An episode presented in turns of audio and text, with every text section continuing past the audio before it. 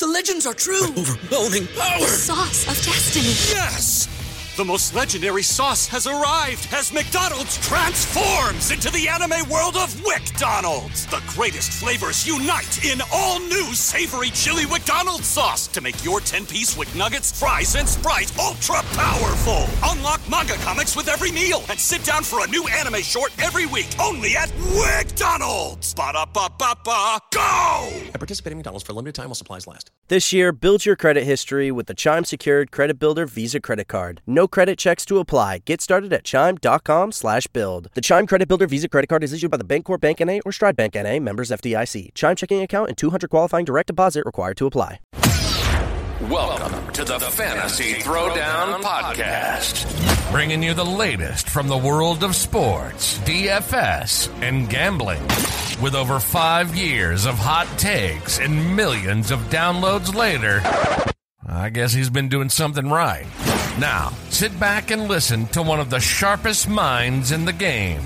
Here's your host, Dwayne Calendar.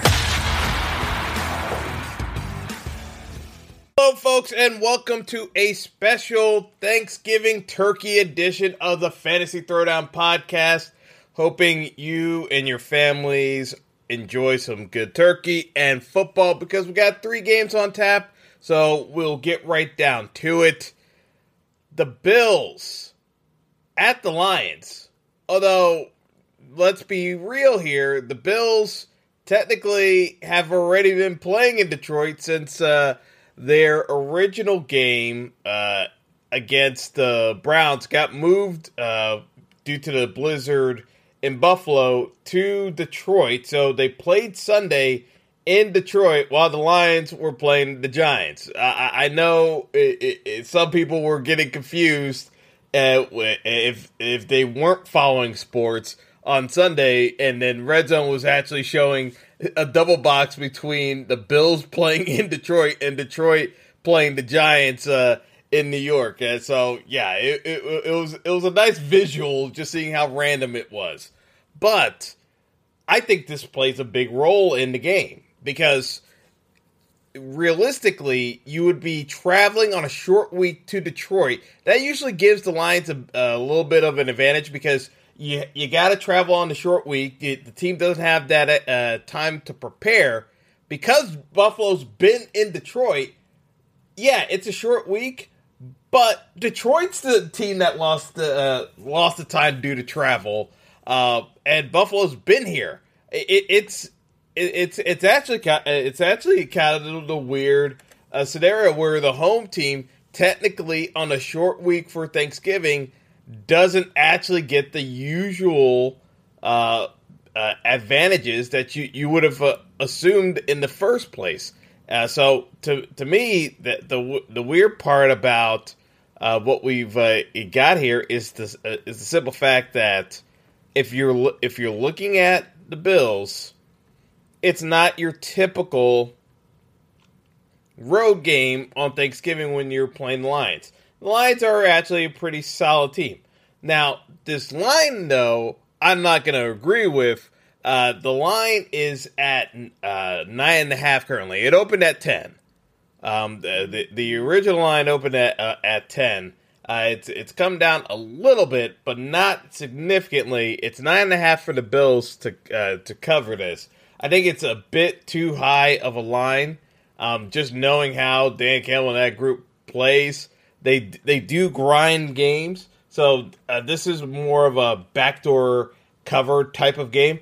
I expect the Bills to take out the Lions, though. Don't get me wrong, but the uh, the issue is the fact that uh, the line is still a bit too wide. That that's the that's the long and short of it. Now, and you just gotta check it across the books. Like it's not really moving either. It's like it came down slightly uh, from the, uh, that that ten and a half uh, original, but realistically, it's not.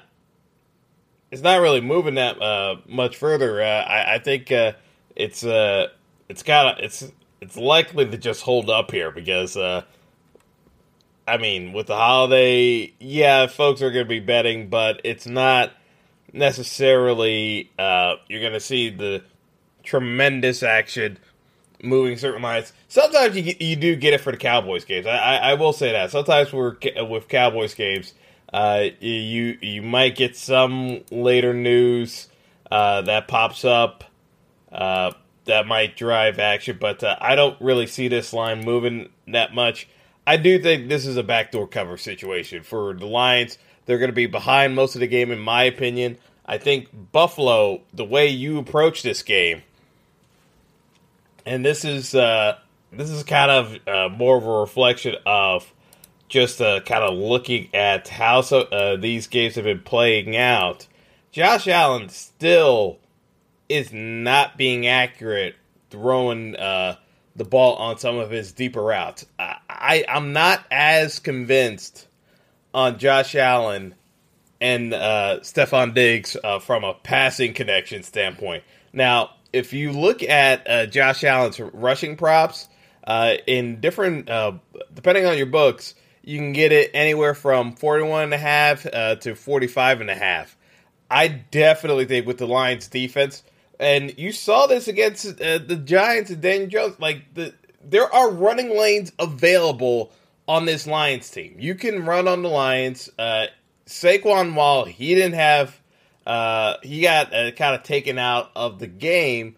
Daniel Jones still, even with uh, it, and I hate the Vanilla Vic uh, nickname to be perfectly honest, but if if you look at uh, uh, how that game uh, played out, the Lions' defensive line still held up pretty well against the Giants' O line, and even with that, you still had Daniel Jones. And mind you, no one actually looks at Daniel Jones as a decent athlete. He's a decent athlete, but it doesn't look that way. Daniel Jones had 50 yards rushing. He outrushed Saquon. I, I like I know people weren't paying attention to that game, but Daniel Jones had 50 yards rushing and a touchdown at a uh, and a long of uh, 15 yards. Like there are running lanes. Josh Allen is faster than Daniel Jones. There are going to be running lanes available. That's why, in terms of a prop, I love the Josh Allen rushing prop because I know the Lions are going to invariably give up those rushing lanes to Josh Allen, and he's going to be able to run down the field. I'm not necessarily going to be pounding the Bills running backs in uh, DFS, uh, but since it's a three game slate and I'm playing multiple lineups, I'll have exposure to Devin Singletary, but I probably will end up with more exposure to James Cook because if this game turns into a larger lead for the Bills and they're up two, three scores, they're gonna let James Cook get more run with the ball because he's more of their pounded back uh, in terms of uh, plays than uh, Devin Singletary. So to me, that's where I look at it and I'm saying, I, I look at Josh Allen's rushing props.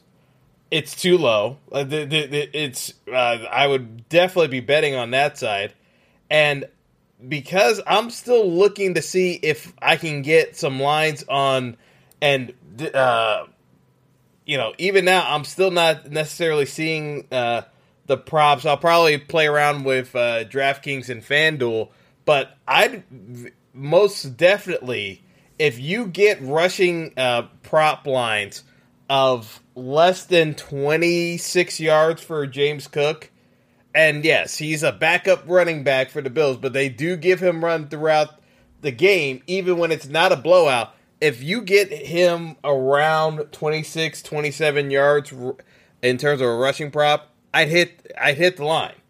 Because to me, I think Cook is somewhere in the 30 range in terms of yardage gained uh, uh, for this matchup. I, I think the Bills are going to win and when the Bills are up, they want to run the ball. That's why I look at the rushing yards as the way to kind of attack this game. Yes, Josh Allen's going to throw the ball. Don't get me wrong. But to me, uh, the uh, the th- uh, the passing props being in the 280 range, yeah, he can hit that. Don't get me wrong. But I I look at this as more of a you know the rece- I look at it more as total receptions uh, for uh, Gabe uh, uh, for Stefon Diggs and I'd look at Gabe Davis for the receiving yards. So, so let me back this one up. Gabe Davis is the more big play threat for uh, the Bills than Stefon Diggs. As good as Stefon Diggs is, most of the time teams have that uh, extra safety over the top because they know better by now not to have that help over the top. So I don't necessarily like Stefon Diggs from a prop standpoint because uh, they've got him at night. night uh, so they actually have him as the uh, highest uh, highest yardage uh, receiving prop on the board because uh, if you, you look at it, he even has higher props than Justin Jefferson. Justin Jefferson's at 86 and a half. And I think if the Vikings didn't stink as much as they did against the Cowboys, uh, the props on Justin Jefferson would be higher. But be that as it may, you've got, and all these games are in domes. So to, again, all all these things to kind of bear in mind. You've got a receiving props for Stefon Diggs in the low 90s. Uh, I've seen that as high as 95. I've seen him go as low as 92 and a half. That's a good chunk of change to kind of get through. That if the Bills are able to run the ball on the Lions, which they should, because the Lions are still one of the worst uh, rush defenses in the league, and Josh Allen scrambling, it doesn't leave that much room for Stefon Diggs to get a ton of receiving yards. Uh, like that's where I look at it. It's like the Bills have enough ways of punishing the Lions defense that yeah, Stefon Diggs can catch a touchdown. He can get a couple of receptions. Like his uh, re- uh, reception prop uh, for Stefon Diggs, it, it's six and a half uh, at, at, most places. You might you might see some seven and a half, but uh, I, I would stick with FanDuel being at six and a half to me, I still think Stefon Diggs gets seven or eight catches. I'm just not sold on his catches leading him to getting 100 plus yards today. Because I, I do think that between all the mouths that Josh Allen has available that are going to be in good matchups, Dawson Knox is going to be in play for uh, red zone receptions. You've got Gabe Diggs in the slot. I still think that from a, a receiving standpoint, Gabe Davis is one of the most dangerous receivers in the league, and folks don't have the personnel to match up. They they are so concentrating on Diggs that Gabe Davis carves them up, uh, and the speed alone, it's just most guys it, uh, cannot deal with him in uh, uh, where he lines up. So to me, Gabe Davis would be the guy I'd be looking at more from a receiving yards prop because he's in the uh, high 50s. Uh, you might see 60 and a half, but realistically, I think it's easier for Gabe Davis hit it on far fewer receptions because he is their big play guy. You'll see him get uh, tw- uh, 18, 18 to 25 yards uh, on most plays. Like he has one of the highest uh, uh, reception uh, yards per reception uh, averages in the entire league to me, that's the play where Gabe Davis can house one and basically covers the entire prop in two catches. So I look at that, but I do think Stefon Diggs is uh, is going to get a ton of receptions because uh, Jeffrey Okudah is out for the Lions uh, or d- very doubtful to play. I think they did officially rule him out, but it's like they they really don't have the matchup corner that they normally would have. So there's uh, there's going to be opportunities to force the ball into Diggs. I just don't think that uh, with the amount of plays that they're going to be able to do, that Diggs necessarily gets there from a yardage standpoint. I, I think it's more of a, you know, they piece him up uh, throughout the field, but I don't think they allow Diggs to get the free reign to have the monster catch and run for a touchdown that he can do. Uh, but uh, you know, y- you never know. A team could always blow the coverage, but I, I just don't see uh, from a, a, breakdown standpoint where uh, Diggs has the monster game. I think the the monster game uh, is still more likely with uh, Justin Jefferson today, even though it's Kirk Cousins in prime time. we know, we know, we know it's Kirk, but um, I still think Diggs has a much safer floor, way safer floor. But the ceiling is what I kind of question because I think there are just enough ways for the Bills to break down the Lions that it's just it's already baked into the numbers that Diggs already has on the board uh, with some of these props. So, uh, long story short, uh, I think it's a very nice offensive day for the Bills. It's just a decent floor um, from pretty much everyone. I don't necessarily see monster ceiling games unless someone just gets incredibly hot and the most guy the guy who most likely would be benef- uh, the beneficiary of that is uh, Gabe Davis. Just because from a personnel standpoint I don't know how Detroit matches up with uh, uh Gabe today. And he's 5300 on DraftKings so he's going to be the most popular play. And basically I don't see how you can it's going to be tough it, like from a game theory standpoint like fading Gabe Davis seems like the dumbest idea imaginable. But you can you can do it from a game theory standpoint and hope that he doesn't go off. But man, that is that's like the hard. That's gonna be one of the hard, uh, hardest things to do. Is like uh, building lineups that don't have Gabe Davis, in my opinion, because it's it just seems like such a dumb idea uh, to like start your team off with that. I, I would have a very difficult time if you're only playing one lineup not playing Gabe Davis seems like the dumbest thing you could do.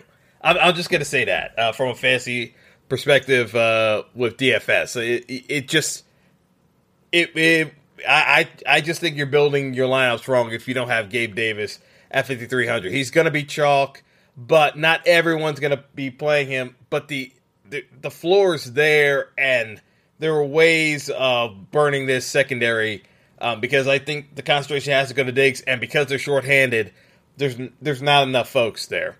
Now, on the flip side, he, here's where you can kind of get a little bit different. The issue is the Lions have to stay in this game somehow. And I still think that there's opportunities to do so against this uh, Bills defense. Now, Jared Goff has been better. He's been better the uh, the question is with Jared Goff, he's going to have more receiving options uh, available today because DJ Chark, even though he didn't have a, a catch uh, on Sunday, uh, he's he's being upgraded further to have more uh, snap counts available because I think he only played in about fifteen percent of the total snaps against the Giants on Sunday. He's going to get upped up, uh, which should help. And they'll have uh, they'll have Josh Reynolds available as well, so they'll have more bodies they can actually throw at the Bill secondary when they go three uh, three wide. So it's not just Amon Ra getting triple teamed in a sense because it was just him and Kalif Raymond and Kalif Raymond, Holy Cross uh, alum, speed burner, still got uh, wheels for days. But if you jam him at the line and don't let him get a clean release, he's not he's not necessarily going to beat you uh, on a pass route. He's he's going to hurt you on the go route where you don't get uh, get hands on him. So from my perspective, having more balance with the receivers in in place, uh, that's where uh, DJ Chark and Josh Reynolds kind of comes in because at least you'll have more guys who can run more varied routes that can at least relieve some of the pressure off of Amon Ra and Goff because Goff has just been trying to feed the ball to Amon Ra but with the lack of uh, options, it's been harder for Amon Ra to get going. So to me, uh, with uh, St. Brown, it's a 75 and a half uh, receiving prop. And to me, that is that's a bit it's a, it's a bit tough because essentially in order for Amon Ra to get there, you need this to be closer to a blowout script because I to me the way the uh, Lions stay close to this game is if they're able to run the ball effectively with, between Jamaal Williams and uh, uh, D'Andre Swift. Uh, D'Andre Swift essentially has been replaced in this offense as the running back one by Jamaal Williams. Uh, his rushing prop is at 53 and a half, which is more than fair because Jamaal Williams only ran the ball for 63 yards against the Giants. Everyone keeps talking about the three touchdowns. But the Giants effectively held down uh, Jamaal Williams uh, to uh, less than four yards of carry. The the guys who actually got run were Jamaal Williams, and then later on in the game it was Justin uh, uh, Justin Jackson because it was such a blowout. The Lions do not want to use D'Andre Swift running the ball for whatever reason. The Lions are more hesitant to use D'Andre Swift because they, I don't think they believe he can take the pounding running the ball in between the tackles. So to me, I think it's it's just a clear uh, delineation that Jamaal's going to be the three down back. D'Andre Swift is going to be the third down back catching passes. So to me, this is an easy rushing prop where if you think the Lions keep this close, Jamaal Williams with a 53 and a half rushing prop, or you might see 55 uh, on FanDuel, like 53 and a half on DraftKings is where I would bet it. But if you think the Lions keep this game close, you have to play that prop. Like because that's the that's the way to keep this game close. If they're able to effectively run the ball in between the tackles against the Bills. So if you believe this game stays close, you play that prop.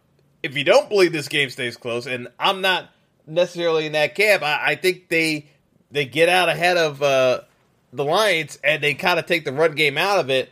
I think it's more of a uh, you can look at D'Andre Swift uh, catching passes at the backfield because they're going to be in throw mode uh, uh, throughout uh, the back back half of this game. So to me, that's where I'd be looking at D'Andre Swift catching passes and his his uh, receiving yard prop is only at 16 and a half. I, I think that's one you can you can go towards even if it's a, is even if it's a close game, I still think they're going to use D'Andre Swift in the passing game. So I actually like the D'Andre Swift call, not necessarily from a DFS perspective, because uh, from a DFS perspective, D'Andre Swift is pretty pricey in terms of of the actual play itself.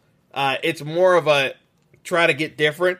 I just think that because of how popular Jamaal Williams has gotten from Hard Knocks and his play this year, where he's leading the NFL in touchdowns, people are going to play Jamaal Williams in uh, DFS today. And unless you believe this game stays close, and by close, I mean literally it's a touchdown difference uh, throughout the fourth quarter to me, I, I just don't think this is the play. The the Bills are a much better run defense than the Giants are, and the Giants were able to, uh, uh, for all intents and purposes, they did shut down Jamaal Williams. I'm like, I, I want people to understand this. He had three touchdowns, but they were all like they were within the red zone multiple times because of uh, a couple of miscues by the Giants. So to me, the Giants defense, yes, they gave up the touchdowns. We get it it, it's tough to stop them in those goal line situations. But if you're looking at the actual game itself, the Giants' defensive uh, line held up pretty well, shutting down that run game, and the Bills are still a better run defense than people give them credit for. The reason why the Bills give up yards rushing usually ends up being the case, uh, case of as the game goes on, uh, teams just end up like getting tired of trying to chuck the ball against the Bills and just opt for the run game because that's the only way they, they can kind of keep in it. Like usually it, it depends on the Bills uh, how they are turning the ball over. That's when they get. Uh, that's when it's more effective to run the ball against the Bills. Is if the offense uh, has a quick turnover and the defense comes back a little bit tired. That's when the Bills' defense gets in trouble. Is when they don't get off the field. So if you think the game stays close because the Lions are able to make a few plays defensively on Josh Allen and company, yeah, by all means, go for it. But uh, I wouldn't necessarily be in that camp. If you're a woman over 40 dealing with hot flashes, insomnia, brain fog, moodiness, or weight gain, you don't have to accept it as just another part of aging. The experts at MIDI Health know all these symptoms can be connected to the hormonal changes of menopause. And MIDI can help with safe, effective, FDA approved solutions covered by insurance. 91% of MIDI patients get relief from symptoms within just two months. Book your virtual visit today at joinmidi.com. What's the easiest choice you can make? Window instead of middle seat? Picking a vendor who sends a great gift basket? Outsourcing business tasks you hate? What about selling with Shopify? Whether you're selling a little or a lot, Shopify helps you do your thing, however you cha-ching. Shopify is the global commerce platform that helps you sell at every stage of your business. From the launch your online shop stage to the first real life store stage, all the way to the did we just hit a million orders stage. Shopify's there to help you grow. Whether you're selling scented soap or offering outdoor outfits, Shopify helps you sell. Wherever and whatever you're selling, Shopify's got you covered. Sign up for a $1 per month trial period at shopify.com slash try. Go to shopify.com slash try now to grow your business, no matter what stage you're in. Shopify.com slash try. All right. I know I spent a lot of time talking about the Bills Lions game. The reason why is there's not a lot to say about this Giants Cowboys game. I'm sorry, Giants fans. You know I'm a Giants fan. You know I'm a Giants fan. But here's the problem with the Giants uh, coming into this game. Evan Neal, Jon Feliciano are out. They're out. So you, you are missing your uh, center and your starting right tackle. And oh, by the way, did did I not mention the fact that Shane Lemieux, our starting left guard, is also out. So uh, by that count, that would be three starting offensive linemen out for the Giants this week. Oh, and by the way, Andrew Thomas, our starting left tackle, is dealing with the flu. So, yeah, it's not a good situation because even with that clip of Michael Parsons looking a little ginger, uh, looking a little gingerly in that Vikings game, uh, yeah, they think he's fine. So realistically, the uh, the issues that uh, the issues that are going on for the Giants' offensive line uh, are pretty drastic. You got a Cowboys defense that is licking their chops because they destroyed the Vikings. The best thing you can hope for, realistically, realistically, is that the Cowboys just come in way too overconfident in this game, and the Giants just give it uh give it a hard effort. That's literally the only thing you're hoping on. If this is strictly just hey, we're playing on the field, Giants going to get rolled, and they're going to get rolled hard even if they're competing, because effectively they don't have the horses to match up right now given the injuries. You you can't lose that many starters ahead of one game. It, it's a short week. Guys already banged up because of like how physical Detroit was with them, it's it's a bad bad matchup for the Giants. Like they they they uh, Detroit uh, banged around. They played hard against Detroit. It, it like there were just a lot of miscues that happened for the Giants in that game. Try to turn it around. How are the Giants supposed to win this game? They're supposed to win this game running the ball, not making turnovers the Cowboys do gamble quite a bit in terms of forcing turnovers. But l- let's be honest here. What are the Giants' uh, passing props looking like? Darius Slayton is the highest rated receiving yards prop for the Giants, and he's at 48 and a half. Saquon's at 22 and a half. The offense is run through Saquon, and his receiving yard prop is 22 and a half. His rushing yard prop, Saquon, is at 72 and a half. If Saquon, whom the Giants offense is entirely structured around, is only slated to have 100 less than 100 yards combined between rushing and receiving, Vegas is already telling you they are going to get bu- like they're going to get ragdolled. Like that's what Vegas is trying to tell you. This line is at nine and a half, but there is nothing here from the Giants' own receiving props and rushing props that indicate at all that the Giants' offense is going to be able to do anything today. There's nothing here. Like every like it, we got two games and again, I'm I'm being clear. We got two games here where uh, the line uh, the line was at ten and a half. It went to nine and a half in the Buffalo game. Dallas opened up at nine and a half and has gone up to ten. There's nothing on the Giants' side to actually indicate that the Giants' offense is actually going to be able to move the ball at all today. It's going to be an uphill struggle. So even with the potential of, all right, Daniel Jones, rushing yards, uh, 38 and a half, certainly could happen. I mean, you're, I, I I'm just going to say this here. I'm a Giants fan. My family's Giants. Like, we are going to watch this game but there, there's a real chance that this is the, the game that goes on mute for an extended period of time while we just eat. because I don't see a whole lot going on in this game worthwhile to be commenting on. The problem I see uh, here is that if you're trying to find, because I'm not betting on Dallas. So like, I'm just, I'll just tell you guys right now, it's the smart bet, but I can't bet it. So you guys can take advantage of what I cannot do in the interim, if you want to bet on something, I would say you can bet on the Matt Breida rushing yard prop because I think this game ends up pretty much being uh, taking uh, done and dusted for Dallas, uh, where they eventually start pulling away. In terms of rushing yard props, Matt Breida's at ten and a half. If this game turns into the blowout, I expect it to be. He's gonna get the garbage time work because why are you risking Saquon in a game you're trailing by three three scores? It doesn't make any sense uh, throughout the game. If if this game gets away from the Giants, I fully expect Matt Breida to get some uh, work. Not that he's actually going to be good or anything, uh, because he's not. He's not. He's it's Matt Breida. But this rushing yard prop way too low.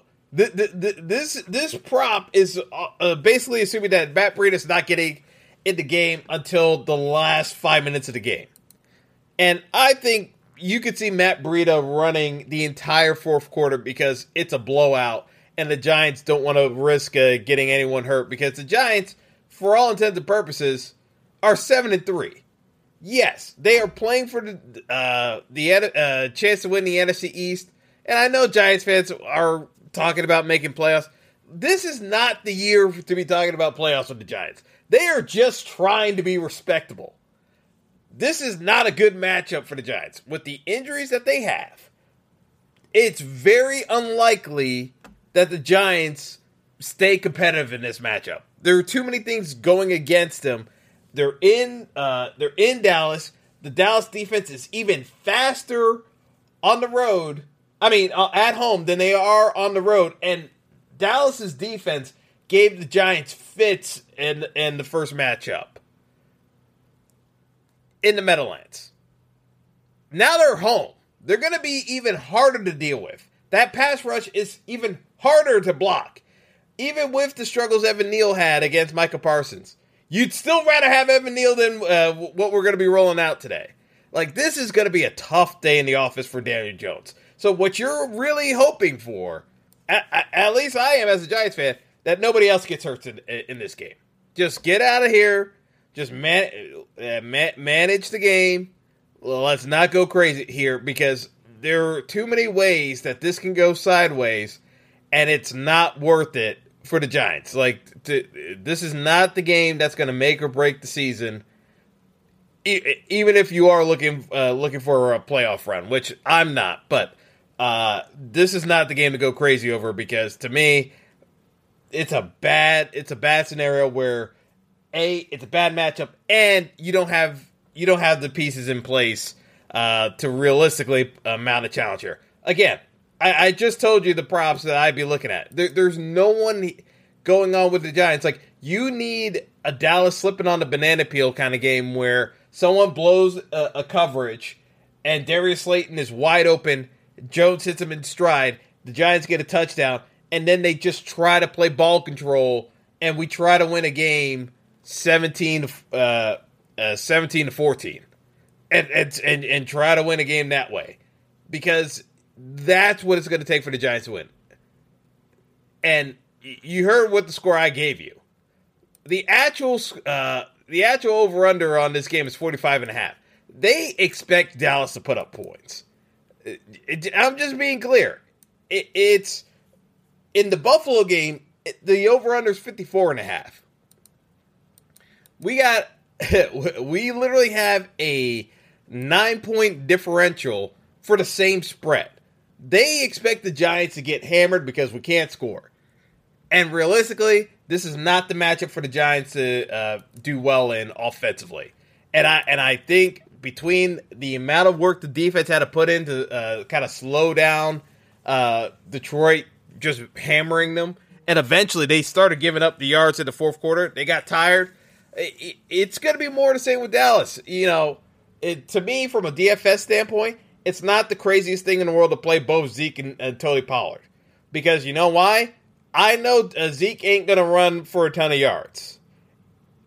Because Zeke's rushing prop is at 44 and a half. I think the Cowboys ease him back into the game. But there is a scenario where, similar to what we saw with Jamaal Williams, Zeke could run for like 52 yards and have two two or three touchdowns, like one catching, what uh, one catching and what uh, two rushing.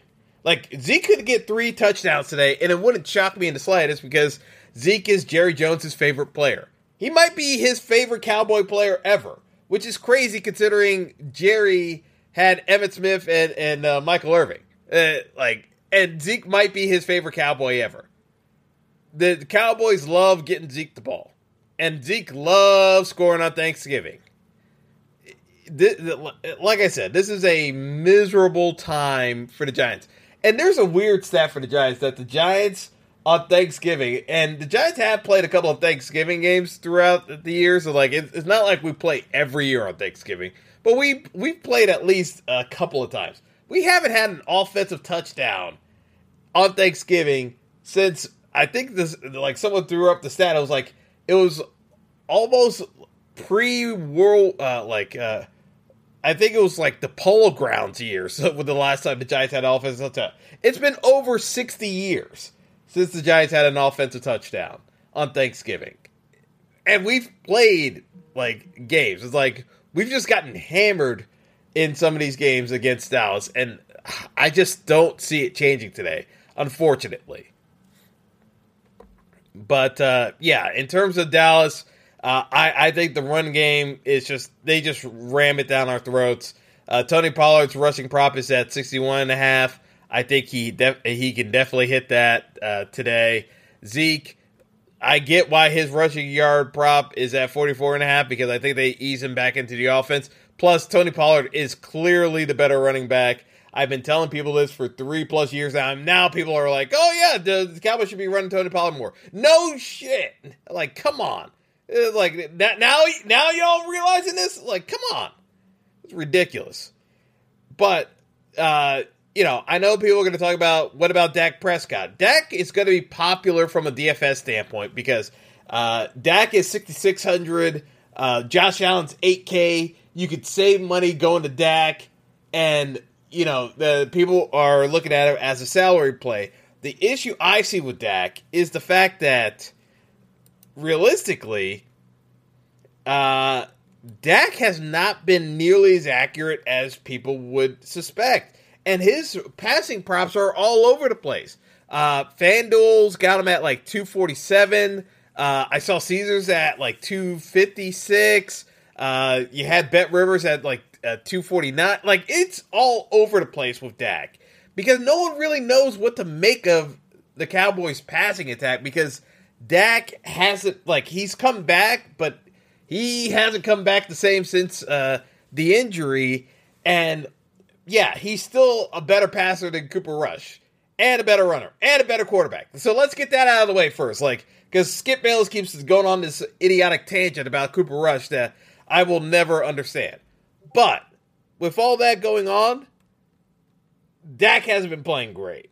I I don't necessarily see uh, the Cowboys uh, kind of forcing the issue with Dak throwing the ball because I think uh, they'll have enough success on the ground. They ran for over 150 yards in the first matchup. I think you're going to get more of that today.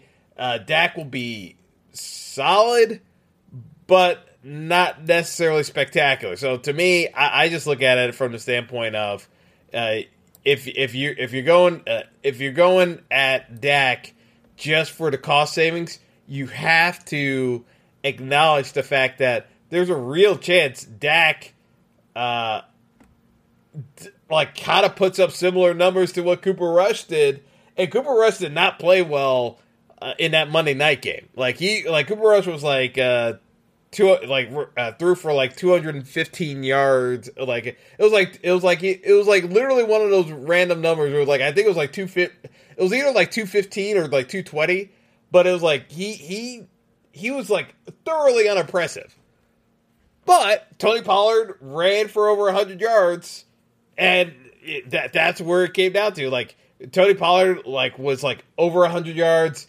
Zeke uh, had a solid day, but like Tony Pollard was clearly the better running back. Surprise, surprise.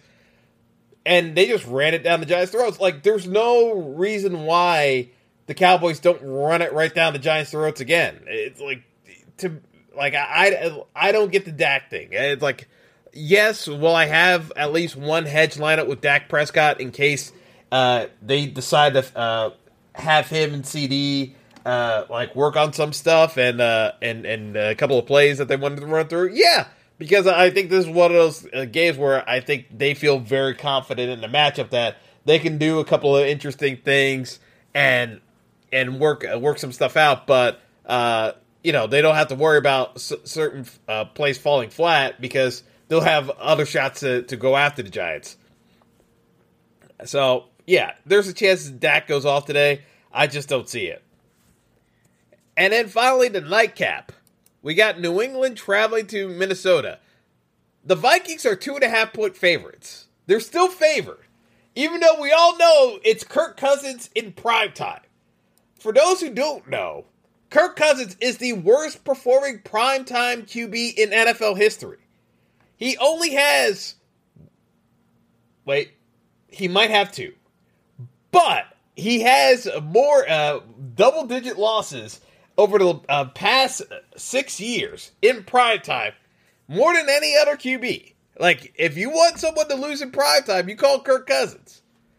And, uh, uh, I mean, I, I don't even know what else to say about it. And I, I'm not even going to sully my beloved you like that sound clip from Kirk because we love 1 p.m. Kirk. 1 p.m. Kirk works in a lot of situations for DFS and fantasy. Even though he's Kirk and he, he makes a lot of bad decisions, 1 p.m. Kirk usually works out more often than not, especially on the betting uh, trends. But this is Bill Belichick and it's Kirk Cousins in prime time. This has a lot. So there are a couple of ways of approaching this. Can the Vikings win this game? Yes. Is Kirk Cousins the reason why they're going to win this game? Hell no. If anything, I think uh, Bill Belichick focuses in more on trying to shut down Dalvin Cook than he is on trying to stop Justin Jefferson. I think the Patriots would rather have Kirk throw the ball and try to beat them rather than letting Dalvin Cook get established and cause some problems for the Patriots, who are gonna just try to run the ball down uh, Minnesota's throat. They're gonna they're gonna use uh, Damien Harris uh, now that he's healthy, and now we're back into a full on tandem between Rhamondre Stevenson and Damien Harris.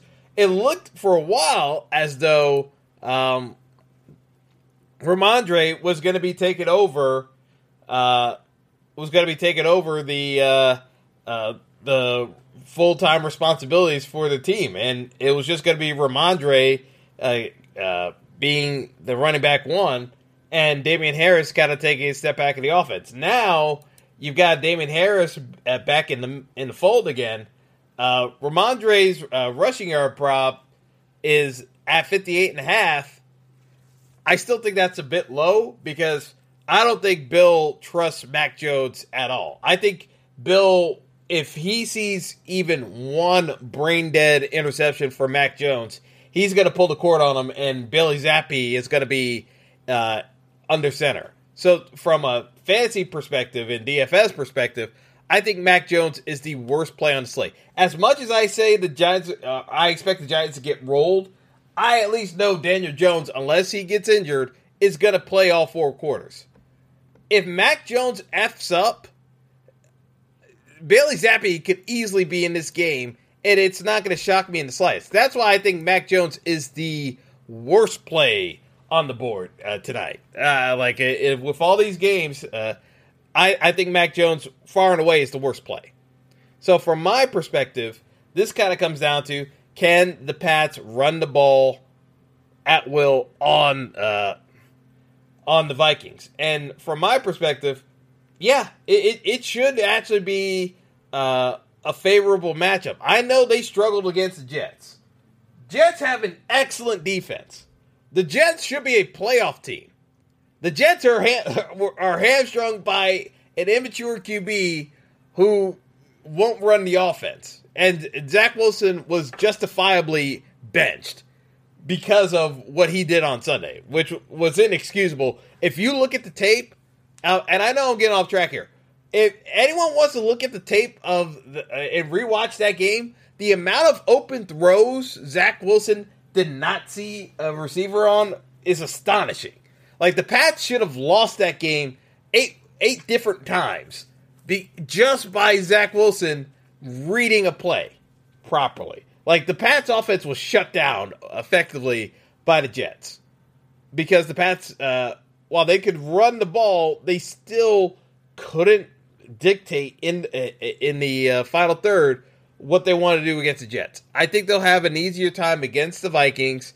It's a better overall matchup for their offensive line. That being said, because of the fact that I think the Pats are still going to struggle putting away this game, I still think you have opportunities for Justin Jefferson to have a decent fantasy game.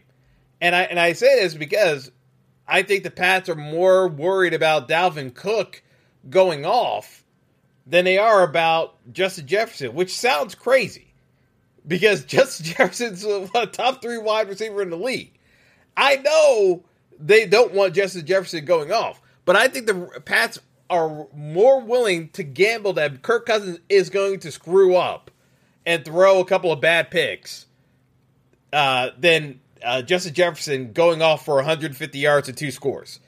I think they're more willing to take the chance that Kirk is still going to screw up more often than not than have Dalvin Cook run the ball for 130 yards and a score or two. Because if Dalvin Cook gets off to that degree and they're able to ball control and still be because Justin Jefferson's still going to get his catches. Like they're they're they're not, they're not going to be able to just stop Justin Jefferson entirely from getting receptions because of uh, of their defense. If they stop Justin Jefferson from getting uh, because his receiving prop is at six and a half, which sounds pretty uh, pretty on point. It's like he, he's either going to be around uh, uh, six to eight catches. So I, I definitely get like if if the Vikes are able to establish a run, he's definitely getting eight catches. But I do think that in order for the Pats to actually uh, have an effective game, they're going to need to stop Dalvin Cook from running the ball. Because if Dalvin Cook can run the ball, that means they can play action and actually get Justin Jefferson involved in the offense. That's how the Pats get hurt. So to me, I think the Pats force the issue with shutting down Dalvin Cook. Because if you shut down Dalvin Cook, yeah, Kirk is still going to force the ball to Justin Jefferson, but it's way easier to defend Justin Jefferson when it's not play action. That that that's where it comes. Uh, that's where it really comes down to. So as long as the Pats defense kind of holds uh, Dalvin Cook because his uh, rushing yard prop is at uh, 75. If they if they if they control him and he doesn't break 100, Pats are winning this game uh, because Kirk is going to make mistakes. The, the, the, I have no doubt in my mind. But if Dalvin is able to effectively run the ball and they can allow that play action to give Kirk a little bit more time, Justin Jefferson's going to be open. So that's the danger of this game. I think New England uh, goes with the game plan that I'm going uh, with. Shut down Dalvin Cook. Take your chances that Justin Jefferson doesn't like crush you over the top, and Kirk can get the ball out to him in time. I think the Pats go with that game plan, and the Pats win the game. Uh, so I like the dog there. But uh, to me, that's the, that's the interesting part from a game theory perspective. If you want to get a little bit different from a DFS standpoint, you should be looking to target this late game and leave some spots open for whether you think the game script goes to Dalvin Cook or you think it goes through Justin Jefferson. That's where you kind of get different uh, overall with your builds because folks are going to jam in uh, Stefon Diggs and they're going to jam in CeeDee Lamb. And what they'll do uh, to fit those guys in, they'll go double tight end and they'll mix Knox and Schultz uh, in in the flex spot. That I mean, that's how they're going to build out the rosters. And I got news for you, folks. You are not different if you are playing double tight end with uh, uh, Dawson Knox and uh, and Dalton Schultz. You are not different. You and every Jamoke out there that's going to be playing in these millie makers on DraftKings and FanDuel, you're not building your rosters differently. Like basically everyone's going to be playing that on a on a standard level. And yes, I'm not saying you're not going to be able to make money because they could easily go off and you could still uh, uh, win money. But you're you're not gonna you're not gonna ship uh, you're not gonna uh, ship a contest with with those types of builds because it's too, there's too many folks. There's too many folks that can run those lineups with optimizers and 150 lineups. That's not to get you different enough. So I will say there's a very real possibility that the uh, anyone that's able to have a significant haul winning on DraftKings and FanDuel today has exposure to this game. Whether whether you're going with the New England running back situation or you're going with uh, uh, Dalvin Cook or Justin Jefferson, having some exposure to this game on the back end, I, I think can make the difference. All right, that's gonna do it for me. I hope everyone uh, gets a chance to enjoy some turkey today. Uh, so, uh, all, all, the best wishes to you and your your family. But uh, I hope uh, you guys uh, have a wonderful Thanksgiving, and we will be back for the weekend slate ahead of the NFL action coming up this uh, weekend. So, all the best, folks. Have a wonderful holiday. Thanks for listening to the Fantasy Throwdown Podcast. Be sure to like and subscribe to the show on Spotify, Apple Podcast, Google Podcast, and all major outlets. Cashback is not available on gas in New Jersey and Wisconsin. Hey, good morning. You're heading the airport, right? Yep, thanks for checking. I like the car. How long have you been a rideshare driver? About three years now. I really enjoy it. Isn't it hard to make money these days with the price of gas being so high? Not for me. I use Upside, the free app that gives you cash back for every gallon of gas you buy. Wait a minute. Are you saying you actually get real money back when you get gas with the Upside app? Yep, I get real cash back every time I get gas. Does that actually add up to anything? I'll make around 200 to $300. Wow, that's serious extra cash. I'm downloading the Upside app now. Download the free Upside app now to earn real cash back every time you buy gas. Use promo code CAR for an extra 25 cents a gallon bonus on your first tank. You can cash out anytime right to your bank account, PayPal, or a gift card for Amazon and other brands. Just download the free Upside app and use promo code CAR for a 25 cents a gallon bonus on your first tank. That's code CAR. Everybody in your crew identifies as either Big Mac Burger, McNuggets, or McCrispy Sandwich, but you're the filet fish Sandwich all day. That crispy fish, that savory tartar sauce, that melty cheese, that pillowy bun. Yeah, you get it. Every time. And if you love the filet of fish, right now you can catch two of the classics you love for just $6. Limited time only. Price and participation may vary. Cannot be combined with any other offer. Single item at regular price. Ba da ba ba ba.